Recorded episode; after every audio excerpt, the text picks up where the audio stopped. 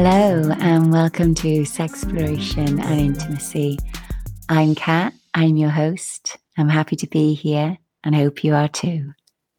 So, today I wanted to cover a topic that I feel can be beneficial to many couples, and that is the act of sharing masturbation with each other. Now, mutual masturbation is a way that you can enhance and share something deeper than doing it on your own.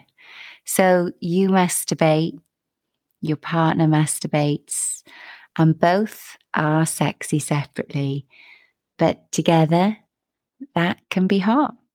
And there's no denying that there are many benefits that come with mutual masturbation. It's healthy, it's self exploration, it's ways that you can get to know and understand your body better. And it's ways that you can understand your partner's body and their pleasure and their needs and almost map out what they're enjoying. And you can share with what you enjoy. It's a positive way to enhance your pleasure it's understanding that you need to get comfortable to be able to share this experience, but it can definitely deepen that connection between the two of you.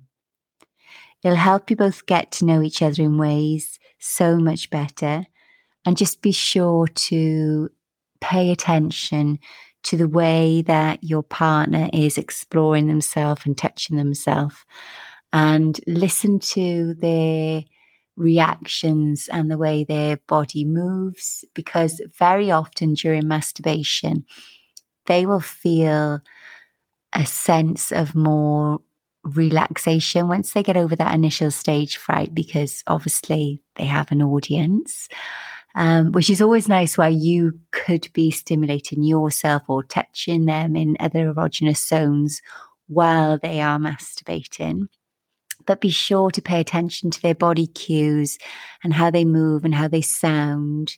So you're familiarizing yourself with their intimate pattern during this intimate moment. It can deepen intimacy and it will bring your full attention to what's going on in that moment. So often we can get wrapped up in other thoughts during sexual experiences, but if you are connected and you haven't got any pressure on yourself, there's no performance anxiety link there because you will be watching and observing. And during this time, then you can just see each other's pleasure grow um, and just try to stay connected through it. That's an important part. So, kissing or eye contact or talking to each other this will just enhance the whole experience. During this, you will learn what your partner likes. And if your partner has been missing any kind of certain spots, you can be showing them or you can be giving them your techniques. This is all really important during sharing a mutual masturbation session. And it is a great way for you to show what you enjoy and a great way for you to learn what they enjoy.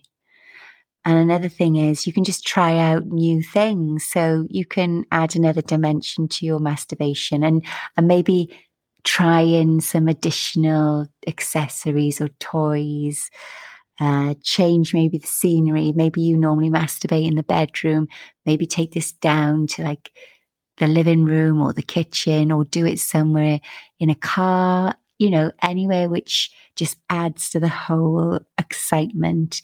And then you can really allow both your minds to be creative and run a bit wild. But, you know, start gently. I mean, this is moving on a little bit further down the road. But if you feel comfortable in the bed, masturbating, start there.